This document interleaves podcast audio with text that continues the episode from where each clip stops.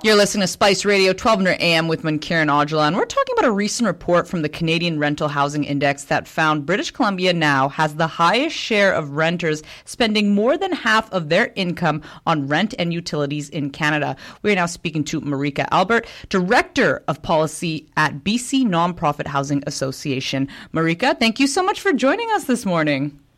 Thank you so much for having me this morning. I'm thrilled to be here. Now, let's start off with what exactly is the Canadian Rental Housing Index? Sure. So the rental, the Canadian Rental Housing Index is a comprehensive database that provides an accurate picture of the rental housing situations in cities and regions and provinces and territories across Canada. And all the data that we use in the index is provided by Statistics Canada, which we order through custom tabulations.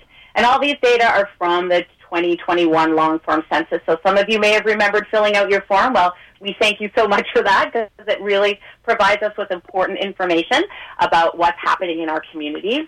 The index also, it's the first of its kind in Canada, and it examines issues of income and affordability and overcrowding in more than eight hundred municipalities and regions uh, across our provinces and territories.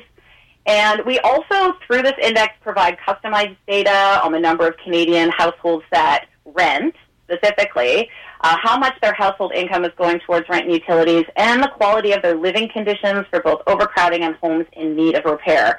And the, the index really, we see this as a really important tool. We strongly believe that uh, we need evidence-based policy making. Um, and so we really see this as a tool for housing planners, nonprofit developers, and local and regional governments um, so that they can use this information to plan for the future of rental housing in their region. So it's a really comprehensive tool. Mm-hmm. And again, an important reminder yeah. why you got to fill out the census so we can get this right? information. That's so right. Yeah. And like you said, yeah. so you looked at the census information. So why are we seeing such an increase in B C? So this is a really big question, and I love this question, and I wish I had hours and hours to sit down with you and talk to you about all of the reasons why. Um, there is a long history of why uh, B C ranks as the most unaffordable province and why we continue to see these rents increasing.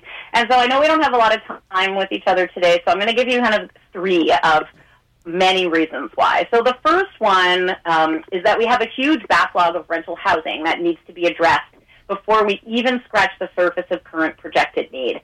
So in two thousand seventeen, our organization created a report called the Affordable Housing Plan for B C, and in that report, we were using census data. We estimated that we needed to address a backlog of eighty thousand rental units across the province to address current needs. And then we needed to build another seventy thousand over the following ten years to keep up with that need. So there's definitely a supply issue here. And when we talk about supply, we also talk about the right kind of supply. So, you know, bachelor suites and one-bedroom apartments are fine for retiring couples or young professionals, but if you have a family, um, a, a bachelor suite or a one-bedroom apartment is just not going to cut it for you. Um, so we just don't have enough rental housing stock to meet, meet rental demand here in our province. The second reason is that as the cost of owning a home increases, and we've all, you know, we all watch the housing market closely, because um, and as it becomes more out of reach for many British Columbians, more people either move into the rental market or they stay in the rental housing market. So, in fact, uh, since every census, since twenty eleven, we've seen a steady increase of the number of renters, of the number of renters, and then we see a stag- stagnating numbers of owners, which then, of course, brings us back to that supply issue I just mentioned.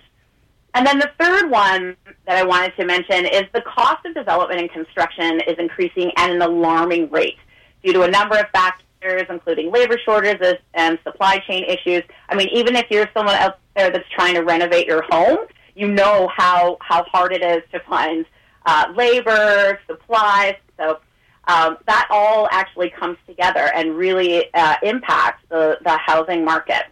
This means, though, that in order to, to make their buildings profitable, owners of many new private market rental buildings are charging very high rents. They just have to make it make the math work.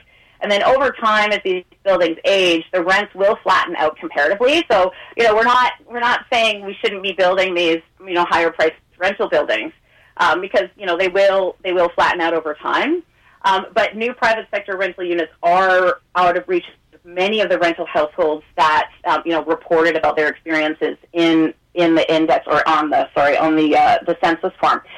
So we have, you know, the cost of building, we have a supply backlog, we have the fact that folks can't afford to really move into home ownership anymore. So those three factors, and, you know, and additionally a lack of investment from uh, government uh, in building more subsidized housing is, is why we're seeing this this increase, and uh, B C being the most, uh, the least affordable, I should say, uh, rental market in Canada. Makes sense, and thank you for mm-hmm. summarizing that. I appreciate it. And do you find, in looking at this data, are there particular demographics that are impacted by the rental housing crisis? There are, actually. Unlike previous releases of the index, this year we actually dug into who was most impacted by these affordability challenges, excuse me, and, and some examples of systemic oppression are really evident across the index. Um, you know, we talk about systemic oppression a lot, but we don't actually, you know, and, and but the, these data actually show us that it's a real thing. So we have higher levels of representation from marginalized communities in several areas that we look into, including overcrowding, homes in need of major repairs, and affordability. So I pulled some of the stats for Vancouver. That's where I live. Um, and women-led renter households face higher rates of affordability ch- challenges than households led by men. So for one thing, women-led household incomes were thirteen thousand dollars a year less than men-led household incomes. That's a big gap. forty-two percent of women-led households pay over thirty percent of their income on their rent and utilities compared to men, which is thirty-seven percent. And in one in five women-led households pay more than fifty percent compared to seventeen percent of male-led households. So clearly there's a gendered experience of the housing market happening right now, and this is what the, these data are telling us. We also see that Indigenous-led renter households in Vancouver face large income disparities compared to non-Indigenous families, and this one really kind of took my breath away, an average of twenty thousand dollars difference compared to uh, Indigenous household incomes and non-Indigenous household incomes. Wow. And we also know that forty percent of all Indigenous renter households pay more than thirty percent. So we really, the data are also showing us what we already know is happening in our communities. And so we really need to, in order to address this, we're going to need really particularly targeted programs at ensuring that everyone in our communities is not feeling that disparity in the rental market. Mm-hmm. That's very surprising, especially the gendered experience than the Indigenous yeah. and non-Indigenous. What a huge difference there. And something else that yeah. the report really highlights, too, is the mm-hmm. issue of overcrowding in the city of Vancouver. Yeah. How much of an issue is yeah. that? Well, ten percent of rental households in Vancouver reported living in overcrowded conditions. And, you know, ten percent doesn't seem that high, doesn't sound that high, but that ten percent actually equals over sixteen thousand households living in overcrowded conditions. That's a lot of people. And this is this is just one percent less than the overall for B C. So when you consider the high cost of rent in Vancouver, it's really no wonder that people are cramming into smaller units. I mean, it's the only way they can afford a home.